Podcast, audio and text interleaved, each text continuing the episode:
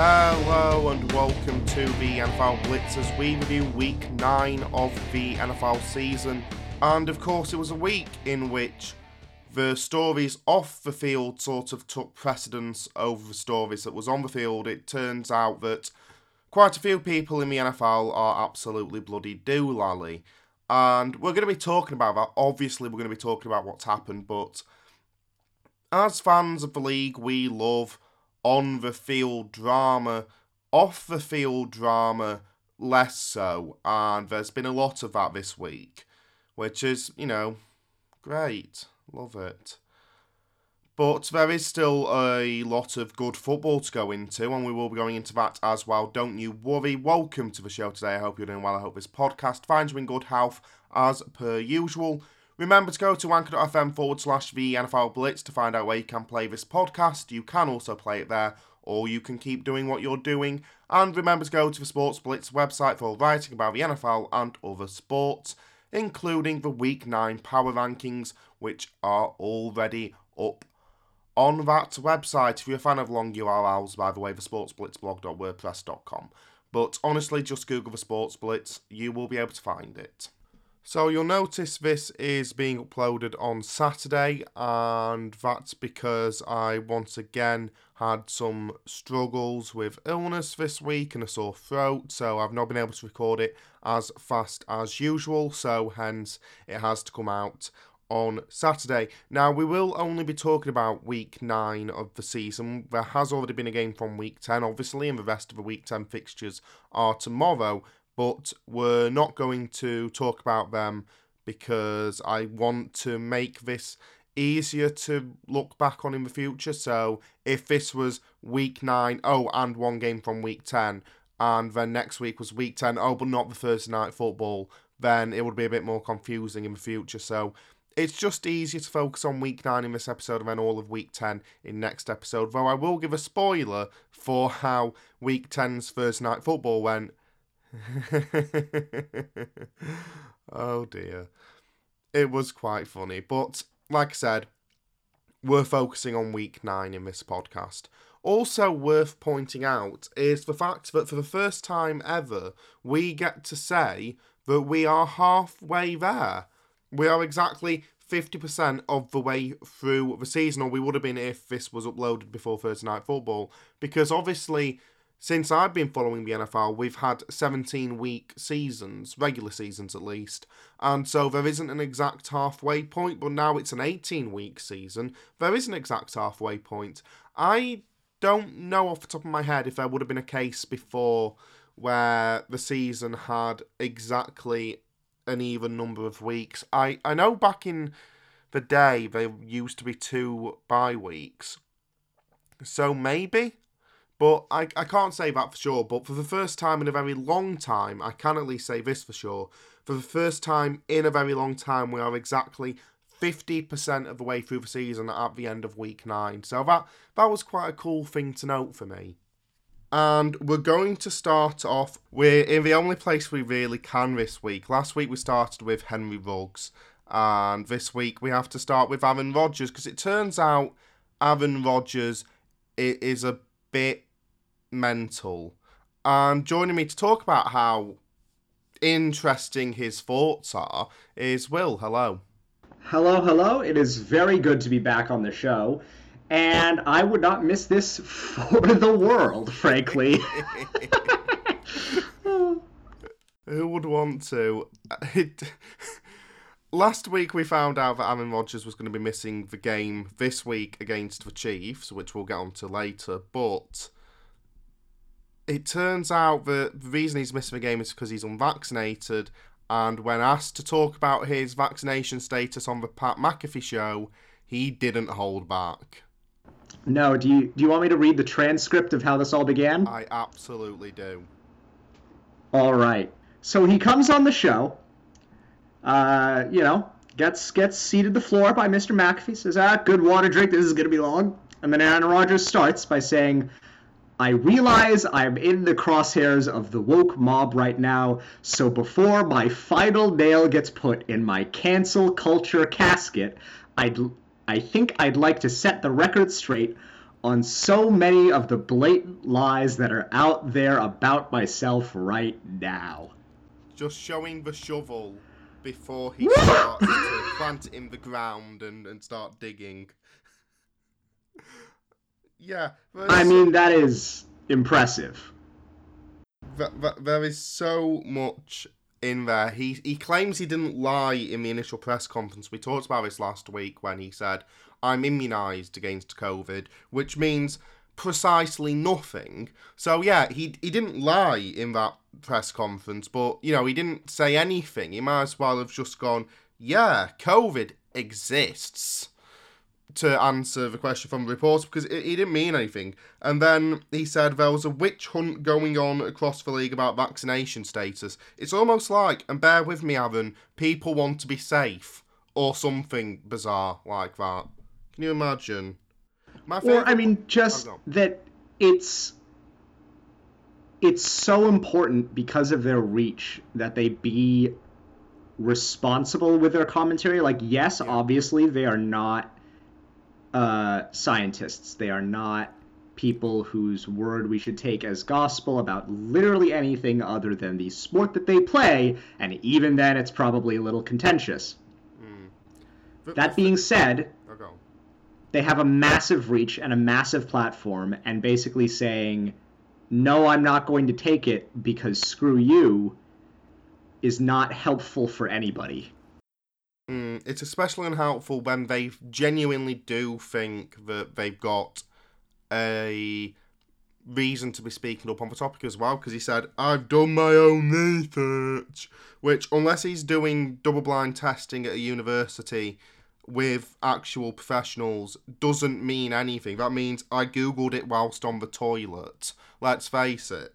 My favorite part of the whole thing was when he said I'm a critical thinker which no, you're just a dick not following guidelines. It, it's like teenagers who aren't going to do something just because the man in the suit tells them to do it. Hey, I'm not going to listen to you. Except the thing is, is that the man in the suit is significantly more qualified to talk about what he's talking about than you are. And just doing the opposite doesn't make you a critical thinker, it makes you a jerk. Yeah, and like. I don't know, because he he had some excuse about oh you know like I'm not I'm I'm allergic to some of the ingredients that are in the uh, Pfizer and Moderna vaccines, was left the J and J one. Um, but the thing is, it's hard to take that seriously as an excuse when you lied about it. Yeah. And you know, apart from all this, which is stupid or whatever, what is so telling to me, I think, is that the NFL said nothing. Mm. They knew that he had the status. They did not reprimand him when he violated their own protocols by appearing unmasked in front of press. Yeah. They did not take action when he very clearly violated their own protocols. You know, they allowed his endorsements to go through, and it just it goes to show that the NFL really is two leagues, right? One of the superstars who actually make money for the NFL, in which case we will uh, very kindly allow them to do all sorts of terrible things unless they really screw up. Mm. In the case of Henry Ruggs, uh, in which case we'll just let them do the thing. Otherwise, we will fight tooth and nail to make sure that they avoid any accountability for their actions. Yeah, absolutely. And it is worth mentioning, actually, talks about having an allergy, but uh, someone pointed out on Twitter this week. Uh, I don't know his first name, but his last name's Va- Vacchiano. I think he's an NFL journalist. Ralph, I think. Yeah, maybe. He said Aaron Rodgers is flat out lying. If he had an allergy to the vaccine, the NFL would have granted his request for a medical exemption. And also, he, he further sort of, I think he make proves that he's not being genuine by A, starting off with that cancel culture woke mob thing, but B, he then says, you know, I'm looking at becoming a dad as well, and so that was really worrying to me, which is going back to the anti vaxxer nonsense that the vaccine affects fertility, which it just doesn't. There's nothing to suggest that. It's just somebody randomly said it one day, and now a load of people believe it because that's how apparently humans act, which doesn't make any sense. But it just shows I don't think he believes anything he's saying. He's just being a bit of a dick. Well, yeah, and, and beyond that, even if there was a change in function somehow of the mRNA vaccine on fertility, it's been nine months since the vaccine's been available now. Mm. We would have noticed. Yeah, absolutely. Another thing that came out, he also said that he'd spoken to some of the NFL doctors about COVID. The NFL have come out and said that he has not spoken to any of our doctors or medical advisors, even the ones offered to him. They they offered the chance for all players to speak to a qualified doctor to voice their concerns and ask any questions they want and they would sit there and patiently answer. Rodgers didn't do any of that. My favourite part as well is that he said that he presented his research to the NFL and they looked at it at him as if he was a quack.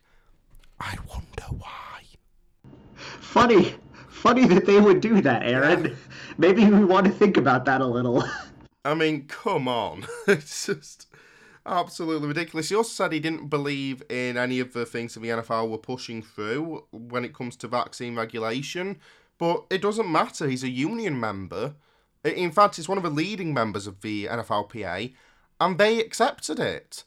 So, shh, shut up. And it's so so to use a word of uh, words of Rich Eisen, it's profoundly disappointing. And by the way, if Rich Eisen says he's profoundly disappointed with you, that is like the harshest criticism that he will give anyone. He likes everyone and everything. He's so upbeat and positive, unless he's talking about New York Jets. But apart from that, he's like the absolute consummate professional who who will give everyone a chance to speak, and even he's going, "This is nonsense." When you've peed him off, that's fantastic. Yeah, no, it's it's it's a very interesting move. Yeah, his his reputation has gone so far down the drain because usually when something like this happens, it's from somebody we expect. But Aaron Rodgers before this week, to those of us who don't really pay too close attention to him. We all sit there and we think, well, yeah, he seems really educated. He seems smart. He hosted Jeopardy. Not a great year for Jeopardy guest hosts, considering the number of scandals they've all been involved in. But he, he always had that really high reputation. That's all gone in one weekend. That's phenomenal. Or one week. That's phenomenal. It's like he's doing this yeah, on purpose. just speed running. Yeah, I, I will say though, he may have seemed smart because he was in football. Mm. Not to say that there are not smart people in football. There aren't. And not to say that football players are dumb. They're not. By and by large, they're all intelligent, relatively normal people. It is also a league of people who smash each other, uh, smash into each other on a weekly basis and regularly incur head injuries. Yeah and I will say that a lot of these people did not exactly come from environments which were uh, conducive to academic flourishing. Mm. they've all if I can tiptoe degrees. around the issue. Yeah, they don't. uh, let's let's see what those college degrees are. I want to see how many communications degrees there are, because there will be a lot, frankly. Josh Dobbs um, who has a meaningful degree, and that might be it. Yeah, uh, I believe Justin Herbert has a biology degree. Oh, does he? Oh, yeah. man can do it. I love him. Yeah, see, I, I really Justin do. coming out with this I really hope ten not. weeks time when it turns out. yeah. Does. I tell you who you genuinely wouldn't see coming out with this though, Matt Ryan. Matt Ryan has been a consummate professional. The Falcons, you might remember, were the first team who were 100% vaccinated in the NFL, and he did a big thing where he sat down with a medical professional on, I think it went up on YouTube, it was a big video, where he sat down with a doctor and went through all of the questions people had for for anyone who was hesitant, I think it was people sending in questions and they answered them. And that that's what leadership looks like, and more importantly, that's what intelligence looks like. Matt Ryan's nailed it. Aaron Rodgers has gone the exact other way. I bet it turns out he's JFK Jr. To, to tie it into another oh theory. Let's let's maybe not. I don't know what monetization looks like on Spotify, or even if we never qualify, but let's Let's yeah, try and avoid that we're now. Not, we're not going to make um, money off this. Yeah. that that is fair. Um, but yeah, this it has been a pretty wild. Yeah, it's it's been a pretty wild time um, right now for the NFL, and yeah, this is just disappointing. And I, I did check just to issue a mild correction. Uh, Justin Herbert graduated from Oregon with a bachelor's degree in general science. Ah, that's that's different. Which sounds something. Anything I that's guess. got general in it, I don't think is a. Yeah, I love him though. I love him. I always will. He's he he. Well, maybe not always. We're just it's a weird time at the moment. But final thing, I I really would if I had the opportunity. I, I would love to ask him. Do you think that repeated blows to the head has an effect on the intelligence of NFL players? He'd love it. He'd love that question. Moving on to another person who didn't display his intelligence, uh, Damon Arnette. It's been a weird couple of weeks for the Raiders. And as Derek Carr was probably waking up this morning going, it's another weekend, time to go out and perform and do the best for the Raiders, he would have gone on. Hey, we got a tune-up game against the Giants coming up. Oof. he would have he would have gone onto Twitter and seen the video of Damon Arnette waving a gun around, saying he was going to kill someone.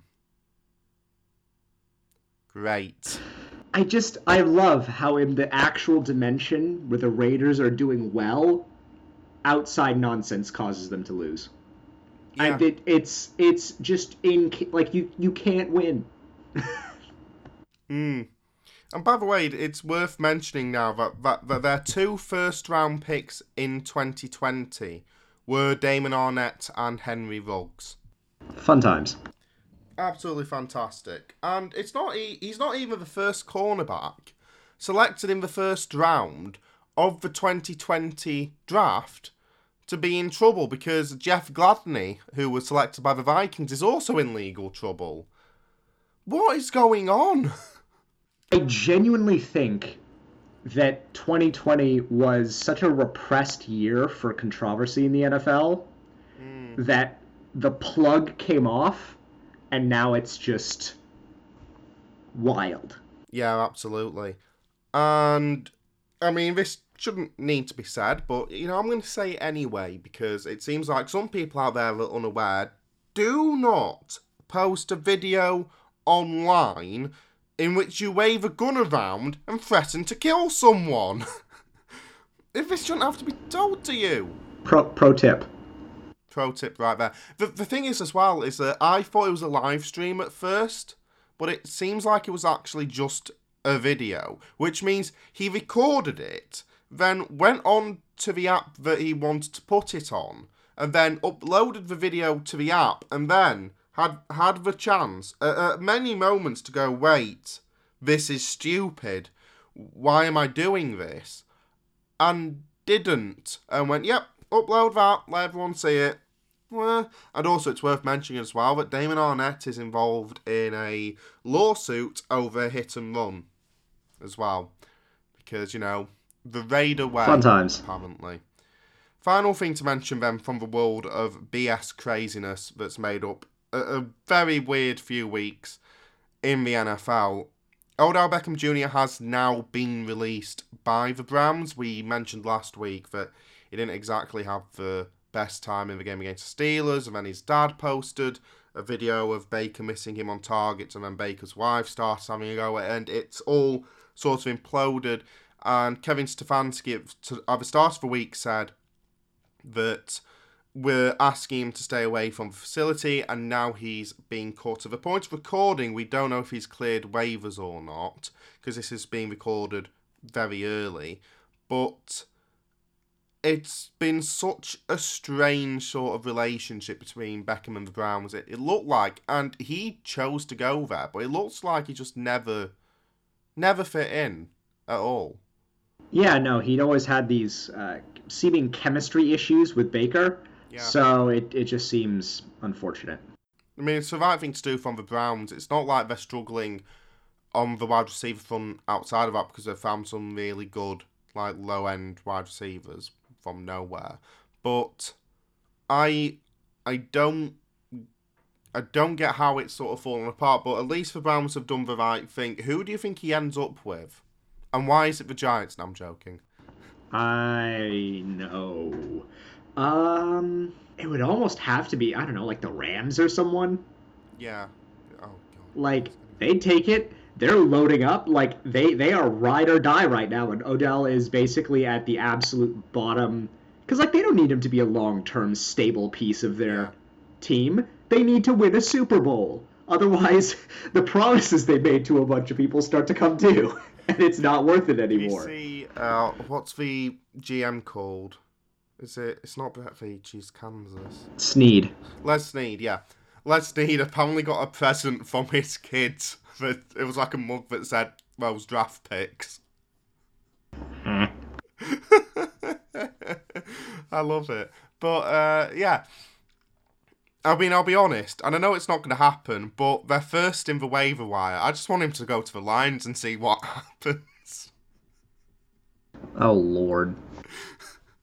Oh my god, that'd be fantastic. You you know it's bad when the when the best moment of your team's season is pranking, I guess, a worker on your broadcast team by having him announce that he's in the Ring of Honor. That was lovely. That was so wholesome. But that's like the best thing. That's the best thing they've had all all year.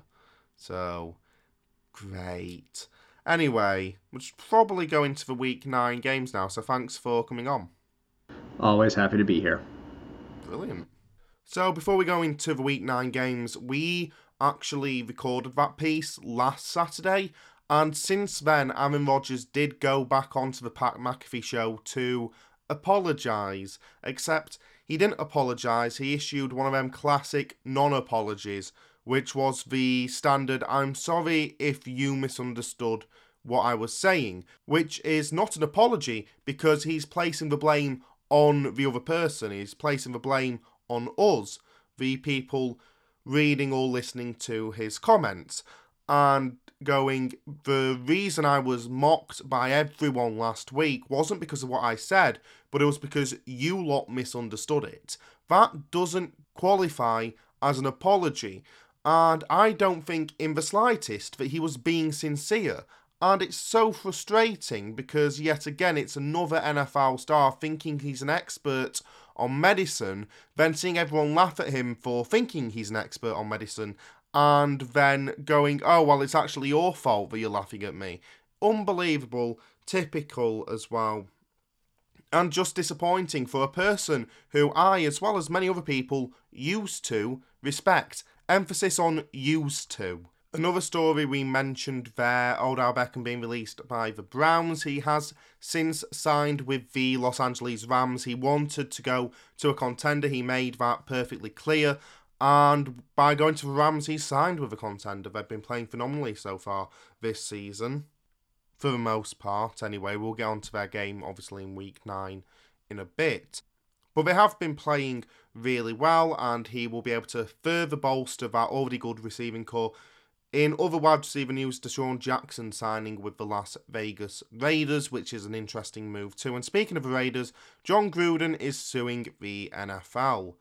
Great. Now, this is an awkward situation for us fans because I kind of compare this to the European Super League in soccer, where it's important to acknowledge that there are no good sides in this matter. Jon Gruden said very horrific, bad, offensive things, and absolutely should have been fired as a result. However, the NFL have also clearly been hiding more information when it comes to the Washington football team investigation, and their unwillingness to release that information shows a lot about Dan Snyder and about the impact that Dan Snyder has on the NFL and how negative it is.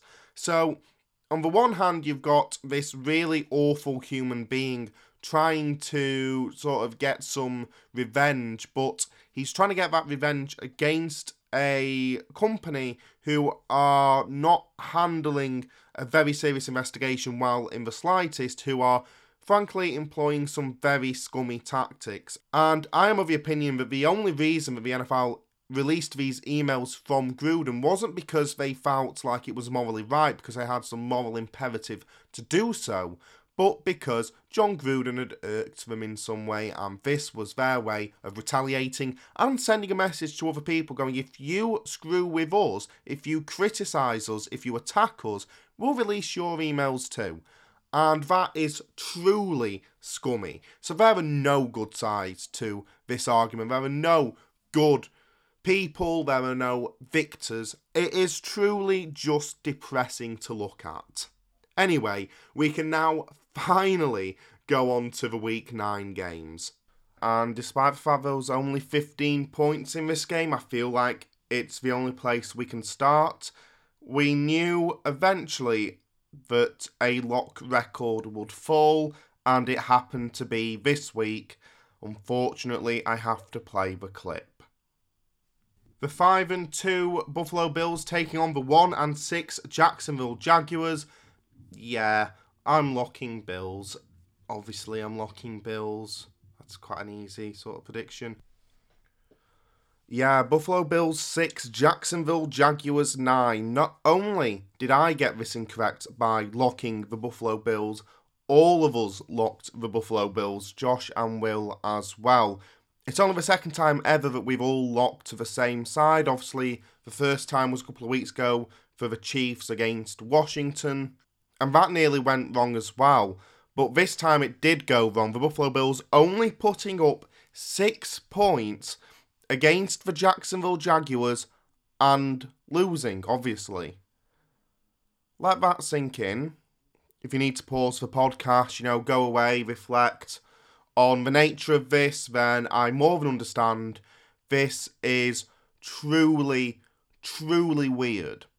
I think we all agree that the Jacksonville Jaguars aren't the best defense in the NFL, and yet they held Josh Allen and one of the best offenses in the league in the Buffalo Bills to six points. And all of those six points came in the opening 19 minutes of the game. After that, the Buffalo Bills were essentially useless and didn't do anything at all. And of course, the main part of this game, apart from the fact that the Bills actually lost to the Jaguars, the main part of this game that's worth talking about is the Josh Allen trifecta because for the first time since the two players were drafted, the defensive end for the Jacksonville Jaguars, Josh Allen, was going to be going up against the quarterback of the Bills, Josh Allen. And not only did Josh Allen sack Josh Allen, the Jaguars defender sacking the Buffalo quarterback, but he then also intercepted Josh Allen. So Josh Allen intercepted Josh Allen, and Josh Allen also recovered a Josh Allen fumble. It was the trifecta, it was the perfect game, and he was the star of that Jacksonville defense. He's absolutely phenomenal, and he did it against his namesake. For the first time since sacks have been recorded in the NFL, there has been a player sacked by a player with the same name, and I'm going to assume that it's incredibly rare, if not the first time ever, that a player has recovered another player's fumble with the same name or intercepted someone with the same name. It was absolutely fantastic. So, obviously, that's what we all focused on for most of this game, but then we focused on the fact that, hang on, the Bills could actually lose here to the Jags, and to be honest, their defense clearly played perfectly well. They held the Jags to nine points. Trevor Lawrence only had a pass rating of 69. And yet, the Bills' offense just looks so frazzled and shaky and terrible that you never really had any optimism that they were going to get back into the game and win. There was a, a few points where they got close to field goal range, but then they just completely stall. This was an absolutely ridiculously bad performance for the Buffalo Bills, and considering that for some people they entered this game as Super Bowl favourites, or at least favourites in the AFC to get to the Super Bowl, this is beyond disappointing. I expect the Bills to bounce back from this, but Jesus Christ, this is one of the worst losses a team has had in the NFL this season. And for the Jags, Well, they only put up nine points, but a win is a win, and it's their second win of the season. That's twice as many as they got last year. And whilst you can have problems with their offense, bear in mind that they were coming up against who are ranked as the number one defense in the NFL, the Buffalo Bills, ranked number one, and they only conceded six points to one of the best offenses in the NFL. So yeah, a great day for Jacksonville, a real upset for them, and like I said last time, the one maybe the building blocks of something well definitely better in Duval. The Buffalo Bills are 5 and 3. They're first in the AFC East. The Jacksonville Jaguars are 2 and 6. They're third in the AFC South. Minnesota Vikings 31, Baltimore Ravens 34 after overtime. And once again, the wonderful boot of Justin Tucker giving the Ravens a victory. Where would they be without him? Well, they'd probably be, what, 4 and 4 as opposed to 6 and 2 because Justin Tucker once again kicked a game winning field goal here. In fact, he might have kicked more game winning field goals, and I've just forgotten because A, obviously special teams aren't that important to me, but B, Justin Tucker just does it all the time. It's not a surprise when Justin Tucker does this. And it's also, of course, not a surprise when Lamar Jackson runs and runs really well. 21 carries, 120 yards in the game. He didn't do as well throwing the football, and maybe that's why the Ravens didn't put up even more points. 27 for 41, 266 yards, three touchdowns, two interceptions, a pass rating of 88.1. So Jackson once again relied on his legs in this game. That's not really a surprise. He is a good quarterback, but sometimes he's not the best quarterback in the league based on pure throwing ability. And I don't think anyone would say that. But sometimes he does have bad games throwing the ball. And it's nice in those games that he, he can use his legs.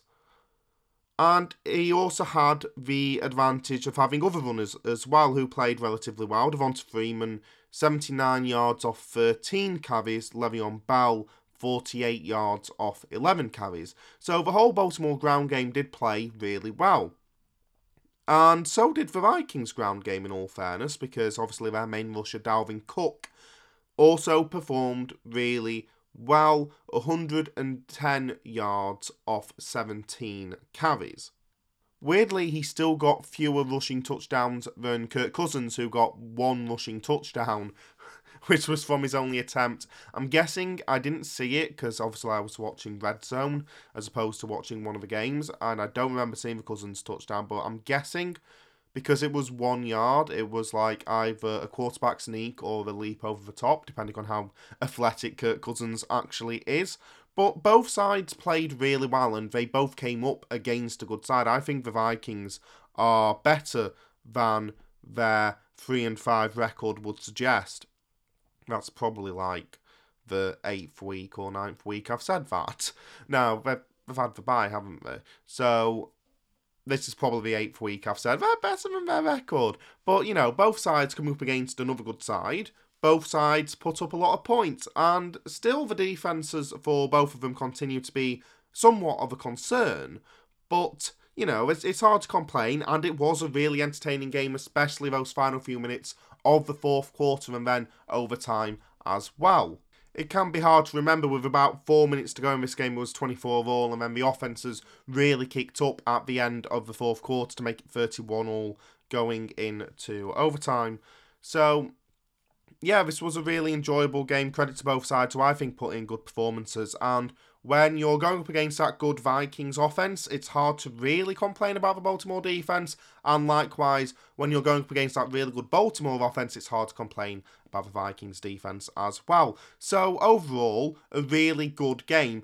Better than the game in Jacksonville, but the result was definitely less surprising. Even if the Vikings had won, the result would have been less surprising. Even if the score was 120 nil or 120 all or whatever, it would have probably been less surprising. The Minnesota Vikings are 3 and 5. They're second in the NFC North. The Baltimore Ravens are 6 and 2. They're first in the AFC North. Tennessee Titans 28, Los Angeles Rams 16. The Titans are weird. Do you remember when they lost to the Jets? Lost to the Jets, and yet they beat the Rams. No, I don't get it either. they did play really well as well, at least on defense, obviously holding that Matt Stafford led Los Angeles Rams side to 16 points, and Stafford had an absolute stinker of a game 31 48, 294 yards, one touchdown, two interceptions, a passer rating of 71 only. For the most part, the Rams just didn't really get going at all, and of course, the Titans' defense was also there to play its part in getting points on the board. Kevin Byard getting one of those touchdowns for the Titans, a 24 yard interception returned for a pick six. And that was good because for the most part, the Titans' offense didn't really get going either. Ryan Tannehill, 19 for 27, 143 yards, one touchdown, one interception, a pass rating of 79.7. And obviously, they lost Derrick Henry already this season, and it's not like the run game was doing much of that work for them either. D'Onta Foreman, 29 yards. Jeremy McNichols, 24 yards. Adrian Peterson, 21 yards. Did get a touchdown, though, Adrian Peterson, so, you know, good for him. But yeah, the Titans on the day themselves, their offense only got 194 yards and yet still managed to put up 21 points. So this was a massive win for the Titans defense. Obviously, this was on the Sunday Night Football, so I didn't watch the game. And to be honest, I've not really been wanting to watch it anyway, even with the extended time to do this podcast. I would assume that the Titans' defense kept putting the offense in really good field position from the get go, and that's how they racked up 21 points. The Rams had 347 yards, so they were much better on offense, well, at least based on yards, but still, they just were dreadful. I don't think this will be a long term problem for the Rams, obviously not. And the Titans' defense are finally starting to show the ability to play well against the big sides. Remember, last year they were one of the worst defenses to ever make the playoffs since the merger. So, this is a big step forward for the Tennessee Titans fingers crossed for them that they continue to be as good, and for the Rams, this is probably just a blip. The Tennessee Titans are 7 and 2, they're first in the AFC South. The Los Angeles Rams are 7 and 2, they're second in the NFC West. Chicago Bears 27, Pittsburgh Steelers 29, and I need to sort of make sure that I don't start shouting because this game was really annoying. And you might be thinking that's a bit weird because I'm a Steelers fan, but obviously there was one moment in this game that really it's actually the only moment that's worth talking about. The Bears entered the fourth quarter down 20 to 6 and almost completed an historic comeback. That would have given them a lot of momentum, obviously, going forward, but they were stopped, and part of the reason they were stopped was because of a taunting call that turned a Steelers fourth down into a first down. It was given against Cassius Marsh, and the reason was either because he looked towards the Steelers bench. I know, shocking, awful. If he looks towards the Steelers bench, maybe impressionable children will also start to look towards benches, and we can't have that. Or because in the act of turning, he accidentally moved his, we'll say, behind towards the referee. And that was apparently taunting, given by established long-time NFL referee Tony Corrente. I cannot for the life of me understand what about that was taunting. I've watched it many times, and the more times you watch it, the more frustrated you get with the idea that it was a taunting penalty. We have seen, obviously, the NFL this year have been cracking down on taunting, and it's been getting a lot of negative responses. This was by far the worst taunting call of the season. It was completely unexplainable. It was ridiculous, and I don't get how an NFL referee so experienced gives a call like that Chris Simms on Pro Football Talk made a good point, and I'm pretty sure he was talking about Corrente when he said that when he was the Buccaneers quarterback, he had a run in, I think it was with Corrente, and he swore at him or whatever. And later on in the game, Corrente started the game coming out of an ad break without informing Simms that he was going to do it. And he just blew the whistle and the play clock started. And it's convention in the NFL that you tell the quarterback when the play clock is going to be restarting so that they're in position to have their play called. And Simms went up to him and said, Why didn't you tell me that the play was going to start? And he said, Well, you're going to apologise for what you said earlier. And it's a good reminder that we expect officials in the NFL to be exactly the same as the NFL expect players to be after a touchdown, completely robotic and emotionless. We expect them to not bring their emotions into the game, not bring their loyalties into the game, not bring their perceptions of players into the game, and to just judge what they see purely on the basis of the NFL rulebook. And that is, to me, not what happened in this game on Monday night. Corrente did what he did because Marsh had angered him in some way. Whatever way it was, it doesn't actually matter because Corrente isn't meant to hold a grudge like that. It was truly shocking to see. And to the Steelers fans, by the way, on the Steelers subreddit, who said, oh no, it was a correct call. No. No, this is not how this works. If we, I cannot sit here and say, I expect NFL referees to be unbiased, and then come on here and go, oh no, that was a correct call, because I'm a Steelers fan. It went against the Bears, it was for the Steelers, so therefore I agree with it. It was clearly a bad call, if it had been given against the Steelers, the subreddit would have been up in arms about it, rightfully so. And yet, because it was for the Steelers, they're going, oh no, it was fine, it's fine. That's not how being unbiased works, and it really frustrated me to see that as well. Now, the NFL could have corrected this. Obviously, they had the chance to review what had happened and speak to Corrente and go, no, no, that's not how taunting works. And fix it and go, it was the wrong call, and we apologise to the Bears and Cassius Marsh because it was a defining moment. If it hadn't have been given, the Steelers would have had to pump back to the Bears, and of course they only won by two points in the end. And that drive, instead of ending in a punt, ended with Chris Boswell kicking a field goal for three points. So that was the difference in the game between the Bears winning and the Bears losing. Instead, what happened is that the NFL doubled down and this shouldn't be surprising from a league that has been run just so brilliantly this year. On and off the field, they doubled down and they decided to give Marsh a fine of somewhere in the region of $14,000.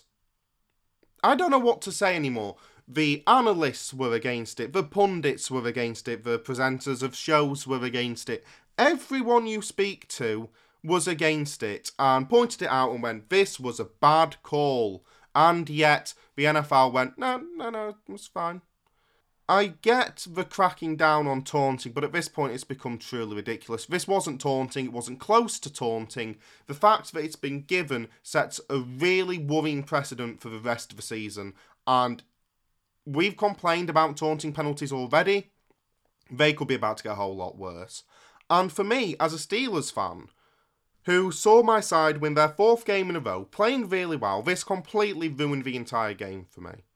To the point where I haven't written any other notes about this game because no other part of this game should be remembered. This game should be remembered purely for the absolute farce that was the officiating and the absolute farce that was the NFL's response to the bad officiating. There's nothing else to say.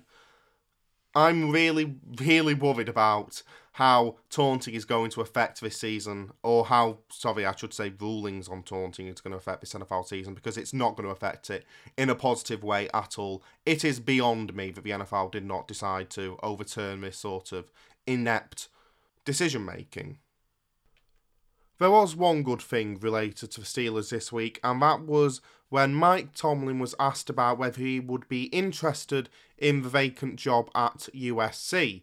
And he'd been linked because Carson Palmer, the former Bengals quarterback, had referenced him on a podcast he was on or interview he was doing on a TV show or whatever. So Tomlin was asked about the USC job, whether he would be interested in taking it, and you probably by now know that Tomlin has a way with words, and he responded to it, this rumour, this question, in really the only way he could. He was very, very strong. He said, quote, I don't have time for that speculation. That's a joke to me. I've got one of the best jobs in all of professional sport. Why would I have any interest in coaching college football? Never say never, but never. There's not a booster with a big enough blank check.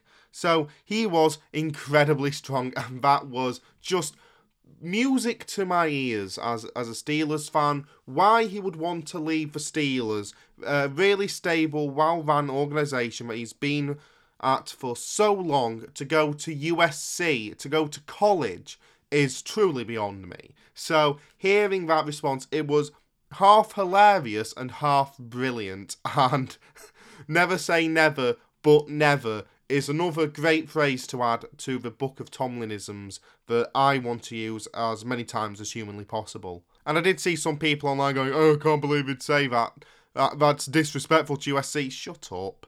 He's at the Pittsburgh Steelers. Why would he want to go to USC? Jesus Christ. The Chicago Bears are 3 and 6. They're third in the NFC North. The Pittsburgh Steelers are 5 and 3. They're second in the AFC North. Cleveland Browns 41, Cincinnati Bengals 16. The Bengals entered this game with a better record than the Cleveland Browns, and you would not know that if you had actually watched the game. The game for the Bengals started going south, of course, when Denzel Ward had that 99 yard interception return for a touchdown, and after that, it didn't really get any better at any point. Baker Mayfield had a great game 14 for 21, 218 yards, two touchdowns, a passer rating of 132.6. Nick Chubb had a great game 137 yards off 14 carries. That's just remarkable. And Donovan Peoples Jones, a real standout wide receiver for the Browns at points through this season and last season. Again, having a good game, 86 yards through the air. Everything in this game pretty much went right for the Cleveland Browns. Meanwhile, the Cincinnati Bengals had the exact opposite experience. Joe Burrow only a 69 passer rating. Joe Mixon was the one redeeming factor for the Cincinnati Bengals. He had 64 yards on the ground and accounted for 13 of Cincinnati's 16 points, well, 12, and then the PAT on one of the kicks was worth another one. But for the most part, this was a shockingly bad performance from Cincinnati Bengals. Obviously, one result doesn't define a season, and this is a side that's still clearly turning the corner after a few rough seasons. But against your big Ohio rival, with a team that is five and three, and you know started off the season really strong, to then losing this style to to again your biggest rival in the Cleveland Browns, it's really, really not good. And many questions have to be asked about why the game went this way and what needs to be fixed as a response. For the Cleveland Browns, this is a really uplifting performance. Obviously, they lost to the Pittsburgh Steelers last week, and there was a lot that went on after that game that wasn't really positive and people fighting and shouting with each other. And so to get this convincing win against their Ohio rival, really promising for them. They've got the Patriots next week, so let's see if they can further continue to build them and show that they are as good as their side from last year, if not better. Then again, their side did go 11 and 5 last season, so they can only lose one more game throughout the entire season to end with the same number of losses. Still one more game, remember. So there's that. The Cleveland Browns are 5 and 4, they're third in the AFC North. The Cincinnati Bengals are 5 and 4, they're fourth in the AFC North. Denver Broncos 30, Dallas Cowboys 16, and hands up if you saw this one coming. Yeah, there shouldn't be any hands up.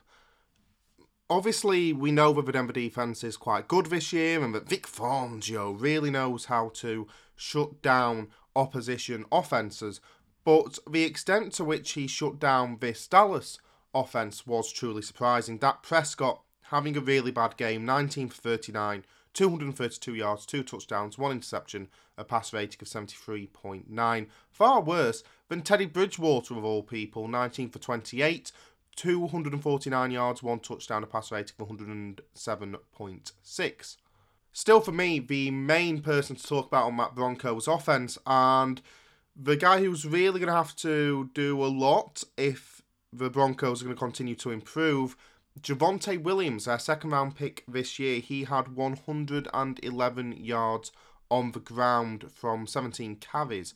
And of course, with Teddy Bridgewater not being the best quarterback in the league, the run game is going to be vital for the Broncos if they want to really impress in the second half of this season. And so getting Williams to perform will be vital alongside, of course, Melvin Gordon as well, who had 80 yards on the ground in this game. But yeah, Javonte Williams, he really stood out to me. He really impressed. And he was a massive reason behind the Broncos winning this game. Obviously, the defense keeping that strong Cowboys offense to only 16 points not really letting anyone do anything truly impressive was the main part of this game. And of course, it feels like more than anything else that in most games this year, if the Broncos win, they're going to win because of how good their defense is. But still, a lot of praise needs to be given to that offense. It does feel like they've improved as the season has gone on. How much you think they've improved, I'll leave up to you. But there are reasons to be optimistic for the Cowboys. I'm still waiting for a really signature big win this season, and I haven't had it yet. And I'm not therefore overly optimistic about the Cowboys yet. You'll see that I I've noticed that I place the Cowboys lower in my power rankings than other people place them in their power rankings, and it's performances like this that are part of the reason. I know the Broncos' defense is really good, but still, the Cowboys went 30 0 down in this game against the Broncos. So it wasn't just a failure of their offense against that good defense. It was also the fact that they allowed the Broncos to get 30 0 up before they even so much as mounted a comeback. And of course, they didn't really mount a comeback. All of their points came in garbage time because they were 30 0 down to the Broncos. And with how much money is in that offense and how talented that offense and highly rated that offense is, they should be doing better against the Denver Broncos, to be honest. Still, give credit to Denver. It was an impressive performance. The Denver Broncos are five and four. They're third in the AFC West. The Dallas Cowboys are six and two. They're first in the NFC East. Arizona Cardinals 31, San Francisco 49ers 17. And of course, the Cardinals lost last week to the Packers, and this was a great way to bounce back. The 49ers are meant to have a good defense. Uh, the 49ers are meant to be a good side in general, but they're 3 and 5, and not only are they 3 and 5, but they were completely destroyed in this game by what mostly is the backups of the Cardinals. No Kyler Murray, no DeAndre Hopkins. They were starting Colt McCoy at quarterback, and yet they still completely dominated. And credit to McCoy because he played really well. 22 for 26, 249 yards, one touchdown, a pass rating of 119.4 you can say that the 49ers had a bad game as much as you want, but at some point, them stats are so impressive that you have to give a lot of credit to Colt McCoy. He managed this game. In fact, he did more than manage the game. He didn't. It's not like a normal back quarterback where he comes in, he just has to not screw things up. He actually threw it a lot and was really successful doing so. And of course, the other person who deserves a lot of credit on the Cardinals for this win was James Conner, the running back. He played phenomenally as well. 96 yards off 21 carries. He had two touchdowns as well. James Conner has been really impressive for the Cardinals this season, and a lot of credit needs to go to him. And obviously, as a Steelers fan, a lot of support as well because he is an absolutely wonderful guy. So yeah, well done to the Cardinals. I I know that a lot of people are going to look at this game very negatively for the San Francisco 49ers, but honestly, I just think the Cardinals were that good that the 49ers didn't really have a chance. Garoppolo played well. He had a passer rating of 100.6. But I don't know how they were going to stop the Cardinals. I was just really impressed with them. They're now 8 and 1 and playing with their backups. And of course, we don't know when Kyler is going to come back. So Colt McCoy could be the starter for quite a while. And I'm I'm concerned. Obviously, I'm concerned because Kyler Murray was an MVP candidate and probably the best quarterback in the league through the first few weeks of the season, but McCoy's playing perfectly well at the moment, so there's not much to complain about. I still think the Cardinals, problems and injuries and all, are still one of the better sides in the NFC, and that they should still be able to challenge for the number one seed. Of course, that depends when Kyler Murray's going to come back, hopefully sooner rather than later, but still, I think there are quite a few reasons to be optimistic about the Arizona Cardinals, and this game proves it. The defence also stepped up as well. So credit to all parts of the Cardinals game. They they were phenomenal. I was really surprised with how this game went for them. The Arizona Cardinals are 8 and 1, they're first in the NFC West. The San Francisco 49ers are 3 and 5, they're third in the NFC West. Las Vegas Raiders 16, New York Giants 23. Really impressive win for the G Men. And for this, I hand over to Giants fan Will. Well, a win is a win is a win, and the Giants finally won again over the reeling Las Vegas Raiders. I have to say, it's not exactly encouraging that two of the Giants' this uh, wins this year were against teams who had recently oh, who had either been on a downskid, like the Carolina Panthers, or a team which had suffered uh, just an incredible amount of controversy and issues over the past few weeks, like the Las Vegas Raiders. Not only losing their coach. Jon Gruden in a season where they seemed to be headed for a very successful second half, but also their star wide receiver Henry Ruggs uh, after a car crash on his end. Nonetheless, a win is a win. And the Giants here, I have an, a worry, and that I think the Giants won in a way that they want to win. A defensive win where the offense does enough, limits its mistakes, and tries uh, not to have any severe issues, but also does not exactly look to produce great numbers. This case, we saw a good game out of Xavier McKinney. We saw a good game out of the majority of the defense. Uh, just a very productive game from them. Not only getting a pick six, but also you know picking off Derek Carr in crucial situations, not letting them score points in the red zone. Uh, you know, a, a, failed field goal that really I think helped to to swing this game, but. All of the issues uh, on the offense that we have identified, a poor O line uh, after we lost Thomas, um, just an incredibly uh, lackluster offense and an inability to produce productive, um, pr- produce anything in the red zone. Honestly, we just we suck at scoring points, and I mean this is an issue that cannot continue. No, no matter how much I think Judge would really like to see this continue, I just it can't. Jason Garrett needs to go, or his offense needs to become more modernized. And I just I really worry that this win gives them hope that they can continue in this vein. We are three and six. We are not a good football team. A lot of our wins, excepting the one against the Saints, which was still super weird, have been against teams that are either on a downswing or rapidly skidding out. This is not a point where we say, oh, yes, we had some injuries, but you know the core of this team is good. I mean, for crying out loud, we are maxed out near the cap, and in a situation where we are three and six. You know, you can talk all you want about, oh, like if just a couple things had gone differently, we'd be like five and four, you know, uh, six and three right now. But I, I just, I don't, like, that doesn't matter. Those games were still lost because of a multitude of decisions that went on in them, you know, and I think arguing the counterfactual is forever going to be futile because you are the team that your score says you are. And, you know, obviously you can't just take numbers alone. You have to look at the quality of the opponents faced. And we are heading in to the easier half of our schedule, but we should have beaten the Broncos. We should have beaten the Falcons. We didn't. And that really worries me. You know, we have we should have been the Chiefs in all honesty. They were a really bad defense and we failed again to provide productive offensive numbers. And it's just at this point it's something that like the NFL is an offensive focused league and it just it does not behoove one to trust overmuch on a defense when you should be playing the game the NFL wants you to play, which is a high powered, high flying offense. And that's all I have to say about that. Yeah, thanks, Will. The Las Vegas Raiders are 5 and 3, they're first in the AFC West. The New York Giants are 3 and 6, they're third in the NFC East.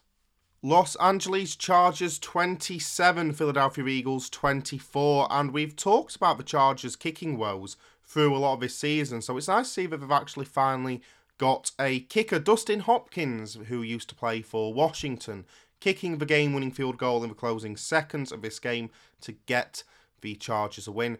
If I remember correctly, Nick Sirianni still hasn't won a home game at Lincoln Financial Field yet. So, you know, Great. That's great. Justin Herbert, I mean, what what more can can be said about him? He's he's just wonderful. 32 for 38, 356 yards, two touchdowns, a pass rating of 123.2. He had a phenomenal game and they pretty much rode his arm to victory. Though, give credit to Jalen Hurts, who did have a really good game. Now, granted, the Eagles obviously rely more on the run than they do on the pass, but Hurts was very effective when he stepped back to throw 11 for 17, 162 yards, one touchdown, a passer rating of 115.3. They utilised his legs as well, 62 yards off 10 carries. Jordan Howard got 71 yards, Boston Scott 40 yards. That's sort of their big three running back by committee, I guess, though obviously Hurts is a quarterback. And the Eagles kept it close against a side who I have a lot of faith in and a lot of optimism in. So, yeah, fair result for the Eagles. Losing by three to a really good Chargers side, in my opinion, is actually really good. So, credit to them.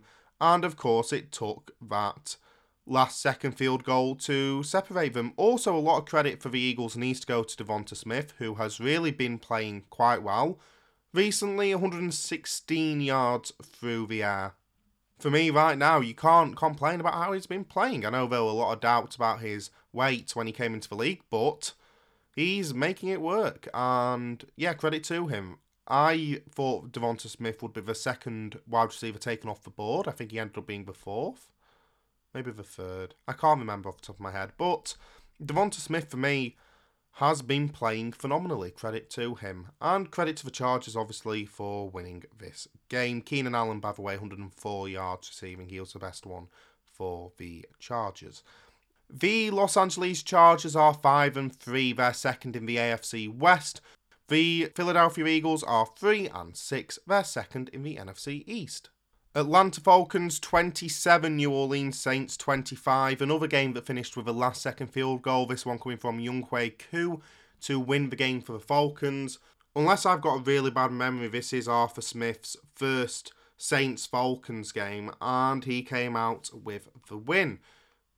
Obviously, this isn't a full strength Saints side. Trevor Siemian had a reasonable game, taking 41 attempt throwing the ball 41 times, getting a pass rating of 94.5 when he's your.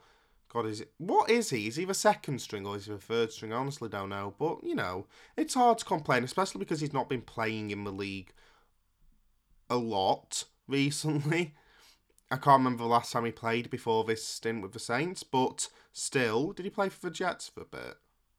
That might be his last sort of experience in the league. But anyway, he did lose a fumble, and obviously that might have been you might view that as very costly. But still, it's hard to complain about him. I'm sure Saints fans will because they lost to the Falcons and nothing is worse for them. Matt Ryan had a good game, surprisingly better than Trevor Siemian, I know, right? 23 for 30, 343 yards, two touchdowns, pass rating 135.8. He played really well, and of course, Cordarrelle Patterson took on his wide receiver role this week. Some weeks he's uh, running back, over weeks he's a wide receiver. This time, 126 yards through the air. Played phenomenally well. And to be honest, both sides did play quite well. The Falcons just getting the win in the end because Matt Ryan executed that really good late drive. The Saints took the lead 25 24 with about a minute to go. That's when Siemian had thrown a touchdown to Kenny Stills. Kenny Stills plays for the Saints. I honestly didn't know that. or if I did know it, I'd forgotten it. But they gave the ball back to the Falcons with 61 seconds remaining on the Atlanta 25, and Matt Ryan had to do something. He threw a pass immediately to Cordarrelle Patterson for 64 yards. And that eventually gave the Falcons the win. Credit to Matt Ryan for making that clutch throw. Credit to Cordarrelle Patterson for grabbing that clutch throw. Really good end to the game for the Falcons, and it's one that will give them a lot of confidence for the rest of the season. The Atlanta Falcons are 4 and 4, they're third in the NFC South. The New Orleans Saints are 5 and 3, they're second in the NFC South. Green Bay Packers 7, Kansas City Chiefs 13. Obviously, no Aaron Rodgers in this game for the reasons we have already mentioned. And that meant Jordan Love was starting at quarterback for the Green Bay Packers, and this game was bad. This game was bad through its entirety. There was nothing likable about it. It sucked in every way. And Jordan Love obviously struggled in his first NFL start 19 for 34, 190 yards, one touchdown, one interception, a passer rating of 69.5. But the thing is, Patrick Mahomes wasn't much better 20 for 37, 166 yards, one touchdown, a passer rating of 74.8. So this game just really lacked in offense all round and it was miserable. And even the Packers' seven points only came in the fourth quarter. So, I mean, kind of, sort of, maybe gave you small hopes of a comeback. It was late on, it was about with like, what, five minutes to go. Maybe that gave you some small hope that the Packers would be able to come back, but really, this game just wasn't interesting at any point in the slightest and doesn't really deserve to be remembered the only really interesting thing that came from this game was watching Jordan Love's, I think it was mother and girlfriend, sat up in the gods. If you're an NFL starting quarterback, you get the best seats in the house for your family. If you're a backup quarterback, you'll probably get the worst seats in the house. At least we're all there for his first game, though, so, you know, there's that. The Green Bay Packers are 7 and 2, they're first in the NFC North. The Kansas City Chiefs are 5 and 4, they're fourth in the AFC West. Houston Texans 9, Miami Dolphins 17, and this might have been the first tank bowl of the year. Obviously, both sides entering with a 1 and 7 record. Both sides having previously won their only game of the season in week 1, but it was the Dolphins who just about prevailed. Obviously, still not a great game. Remember that we thought at the start of the year the Dolphins were going to be playoff contenders, and they have not been that. And they only just about beat the Texans by eight points. Jacoby Brissett, for what it's worth, did have a better game than Tyrod Taylor did, 64.5 passer rating as opposed to Taylor's 42.8. Taylor throwing three interceptions, and the turnover battle in this game, by the way, four turnovers for Houston, five for Miami. So, you know, it was a really high quality game. We've talked about in the past this Miami defense being good, and they're meant to be good, but they weren't they haven't been this season, and I would argue that conceding nine points to the Texans doesn't really say a lot about your defense more than it says about their offense. Overall, in the game, by the way, the Texans had 272 yards, the Dolphins had 262 yards. So it was it was a really bad game all round, to be honest. And try as you might, you're going to struggle to find a player who really stood out and played well. And even when you do, of course, it comes with a caveat that they were playing either the Texans or the Dolphins. I would argue that the player of the game was probably Jaylen Waddle, and that's good because he's had a relatively rough start to his NFL career. And he was meant to be Miami's big wide receiver prospect, and he he's started slowly. But this game was good, with the caveat that it was against the Houston Texans and not the best defense. He did get 83 yards receiving. So top on both teams overall. And it would be nice to see him find his feet in the league. Obviously, Miami spent their sixth overall pick on him. So fingers crossed for him. But honestly, this wasn't a good game at all. This probably was one of the worst games of the season in terms of overall quality. So, you know, great. The Houston Texans are 1 and 8, they're fourth in the AFC South. The Miami Dolphins are 2 and 7, they're fourth in the AFC East. New England Patriots 24, Carolina Panthers 6. And even with Sam Darnold getting Christian McCaffrey back in this game, it didn't really mean much for the Panthers in the end. Darnold had a bad game, a 26.3 passer rating, and Christian McCaffrey coming back from injury, you know he's not going to be 100%, but even not 100% for him is actually quite good. 52 rushing yards, 54 receiving yards. So once again, showing what sort of player he is. And yeah, the the issue is Darnold obviously isn't the best quarterback. He's got a lot of issues to work through, and when he's going up against Bill Belichick and a improving Patriots defense, then what hope does he really have? Mac Jones didn't play much better than him, to be honest. 12 for 18, only 139 yards, one touchdown, one interception, a pass rating of 85.2. And the Patriots only put up 17 points on offense, seven of their points came from a, I believe, a pick six. It might have been a no, it was a pick six. Yeah, it obviously wasn't a very interesting game, and it went the way we all would have expected it to last week. The Patriots now have won three on the bounce. Obviously, at the start of the year, they had only been able to beat the Houston Texans and New York Jets, but two wins now against the Chargers and Panthers, who are definitely better sides, show that the Patriots are actually getting stronger as the season goes on, which honestly isn't really that surprising. It's Bill Belichick. I mean, he's not going to struggle for that long, is he? The New England Patriots are 5 and 4, they're second in the AFC East. The Carolina Panthers are 4 and 5, they're fourth in the NFC South. Okay, final game then, and it was the Thursday night football New York Jets 30, Indianapolis Colts 45. And this is why Jets fans aren't allowed to be optimistic ever Mike White had a really good game last week, came out, was looking really strong in this game too. 7 for 11, 95 yards, one touchdown. Oh my god, even though they've got Zach Wilson, they have found a franchise starting quality quarterback injured. And laugh so you don't cry for them because Jesus Christ, when it rains, it pours, and it has been absolutely torrential rain for years now in New York. I'm surprised MetLife Stadium isn't now underwater.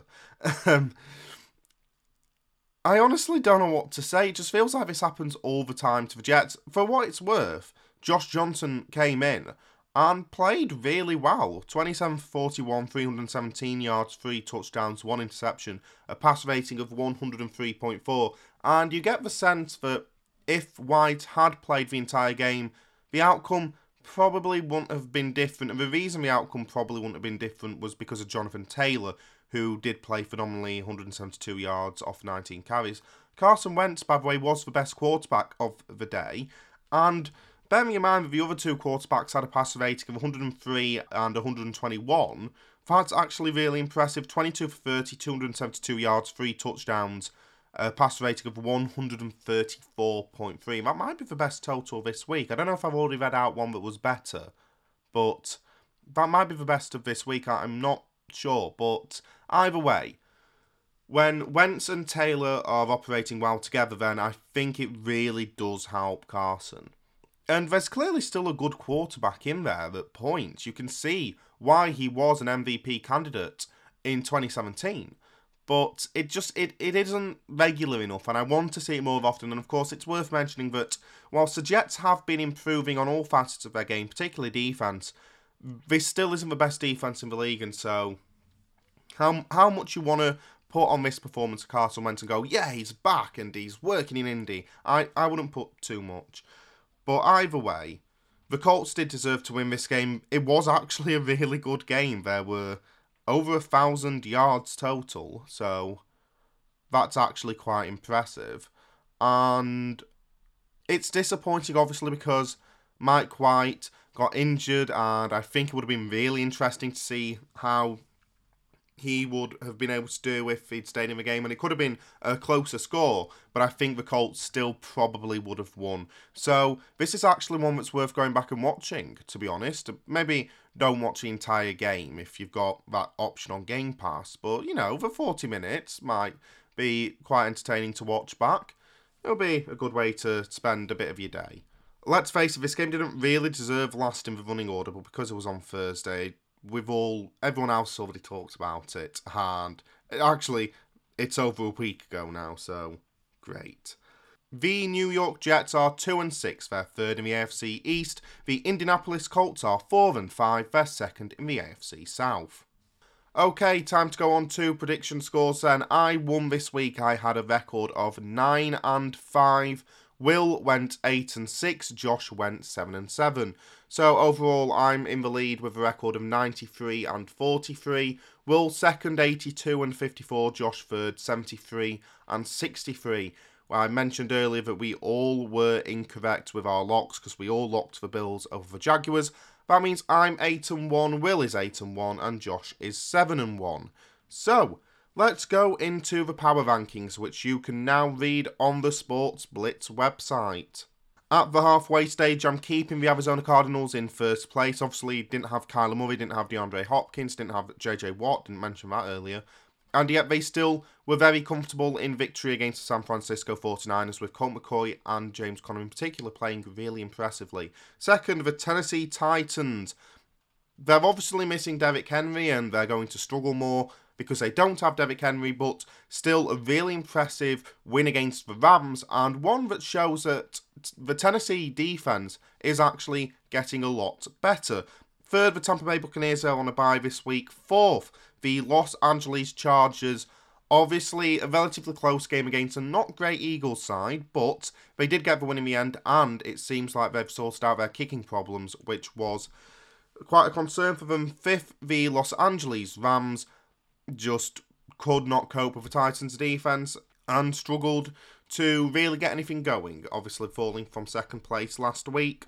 28th for New York Jets, just when the fans started to get optimistic about Mike White and how he could maybe even duel Zach Wilson for that starting job in the future.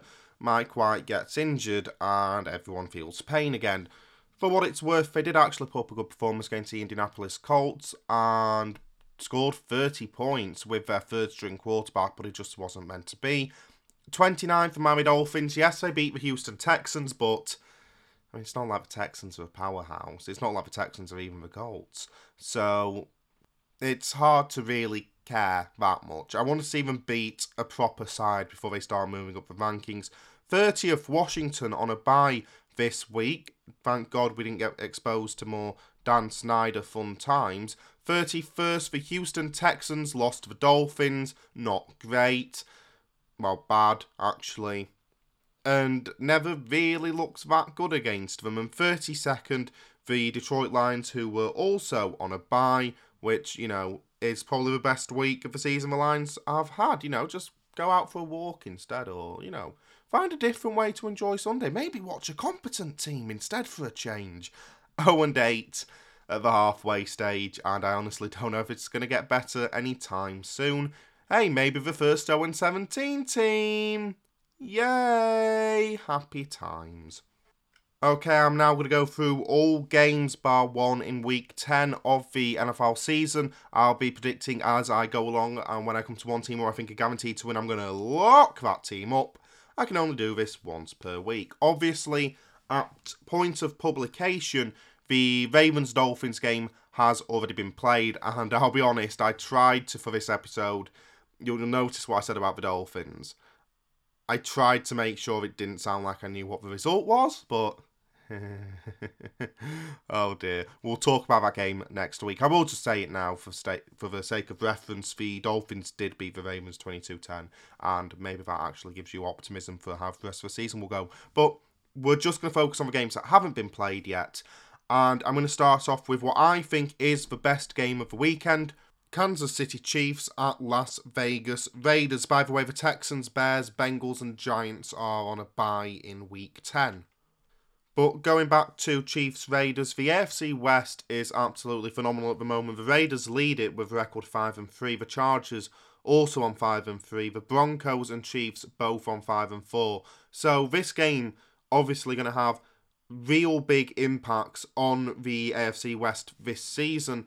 And the Chiefs recently have started to very slightly turn the corner. They've obviously only played the Giants and the Jordan Love Packers, but it is two wins, and it's two wins that take them from a losing record to a winning record.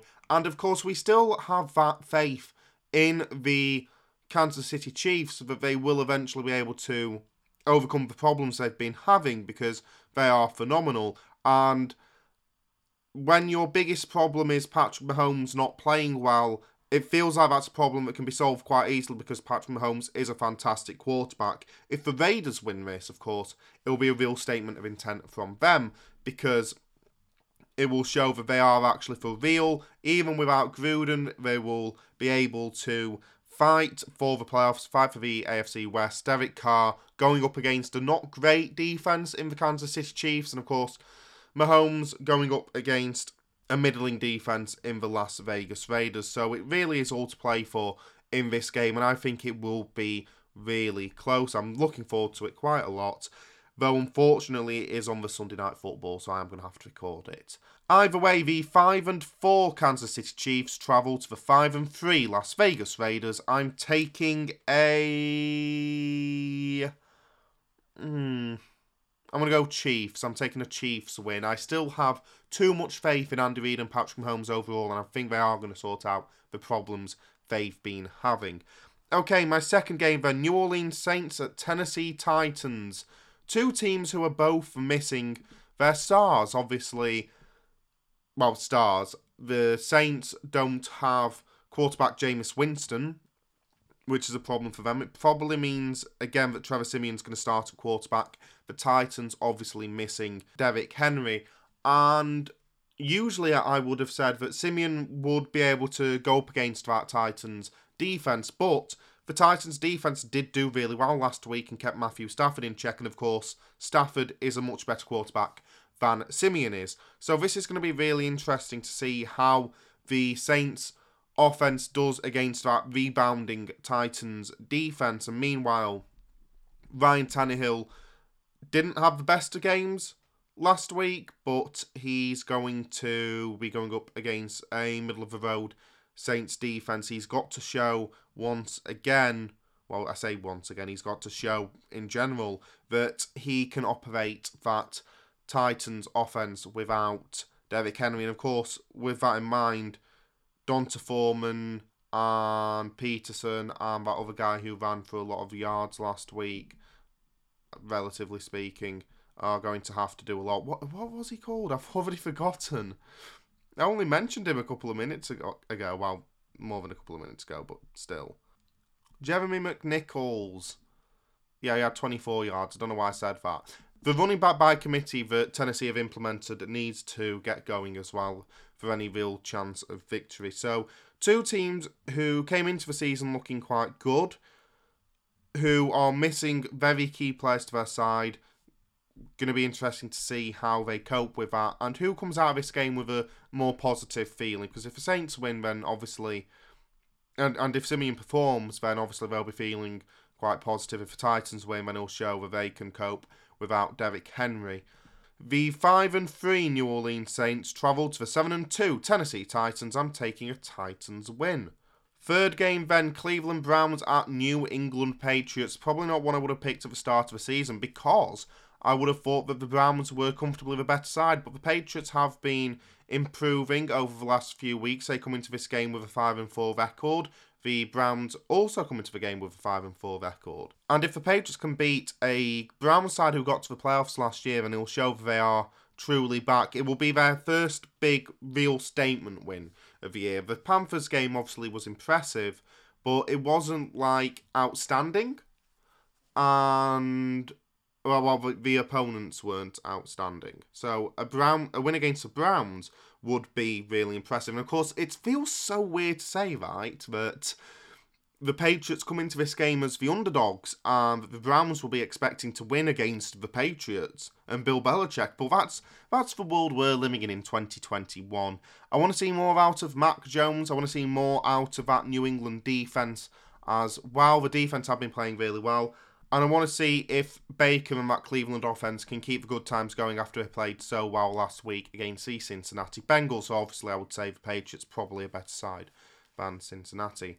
The 5 and 4 Cleveland Browns travel to the 5 and 4 New England Patriots. It's a close one for me. I think it's going to be close, but I am going to take a Browns win. Final game to mention then Minnesota Vikings at Los Angeles Chargers. Obviously, two sides who think they can make the playoffs at the end of the year The Vikings three and five are entering this game, so this is really must win territory already. The Chargers five and three, and with the chance to take the lead of the AFC West if results go their way. We know about these offenses. Both sides have really good offenses. I would say it therefore comes down to the defenses. Brandon Staley, obviously quite a good defensive coordinator. Mike Zimmer was back in his day as well.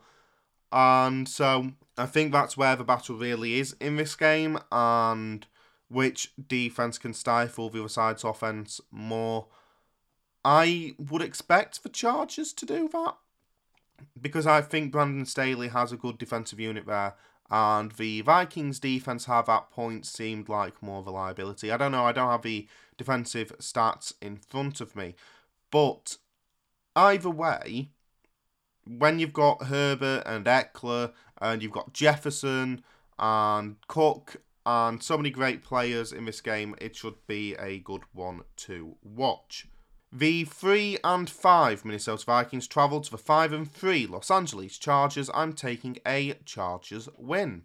Okay, time to go through the rest of the games then in the order that they're in on this website. Starting off with the 2 and 6 Jacksonville Jaguars playing the 4 and 5 Indianapolis Colts.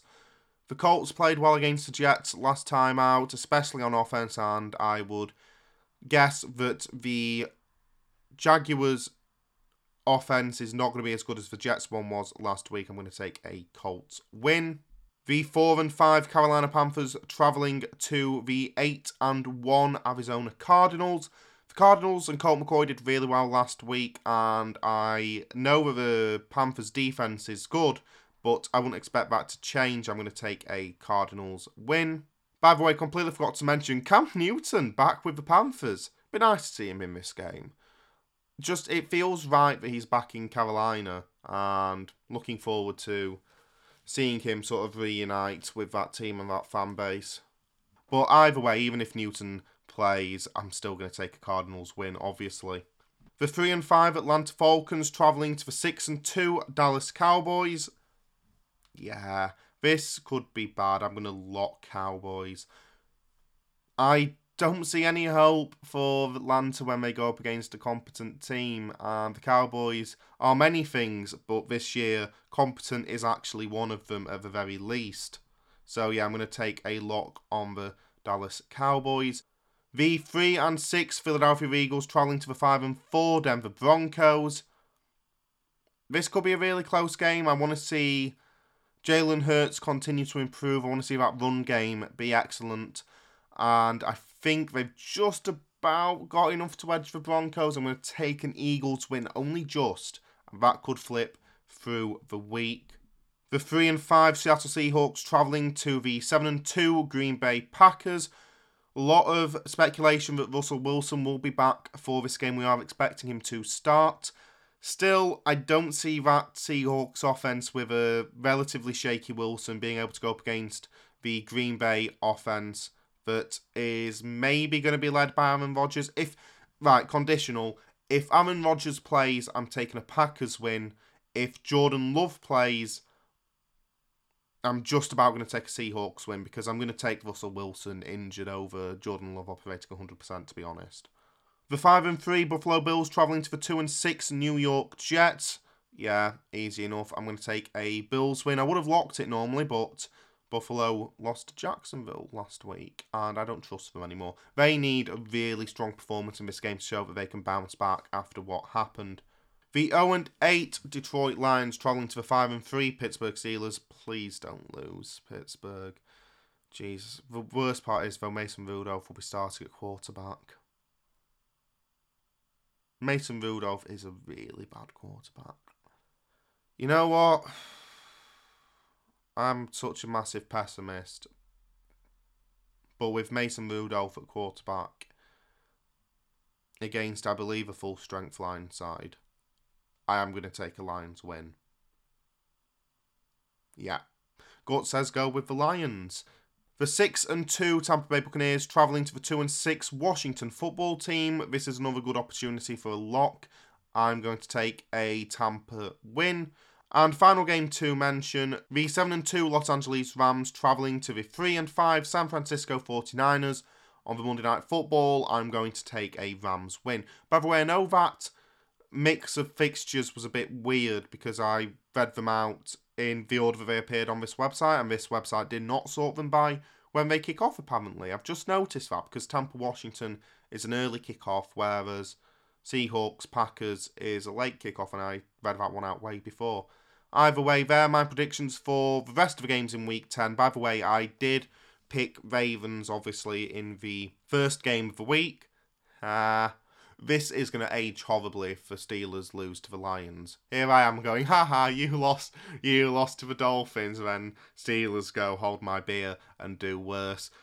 Please don't lose Pittsburgh. But anyway, that's all the time we have on the NFL Blitz today. Thank you for listening, and my thanks go to Will for handing in that piece on the New York Giants. We'll be back next week to talk about all things from week 10 of the NFL season and I will be very miserable doing it if the Steelers lose. Until then, I've been Alex Woodward, and don't just have a good week, but the best play in NFL history, have an immaculate one.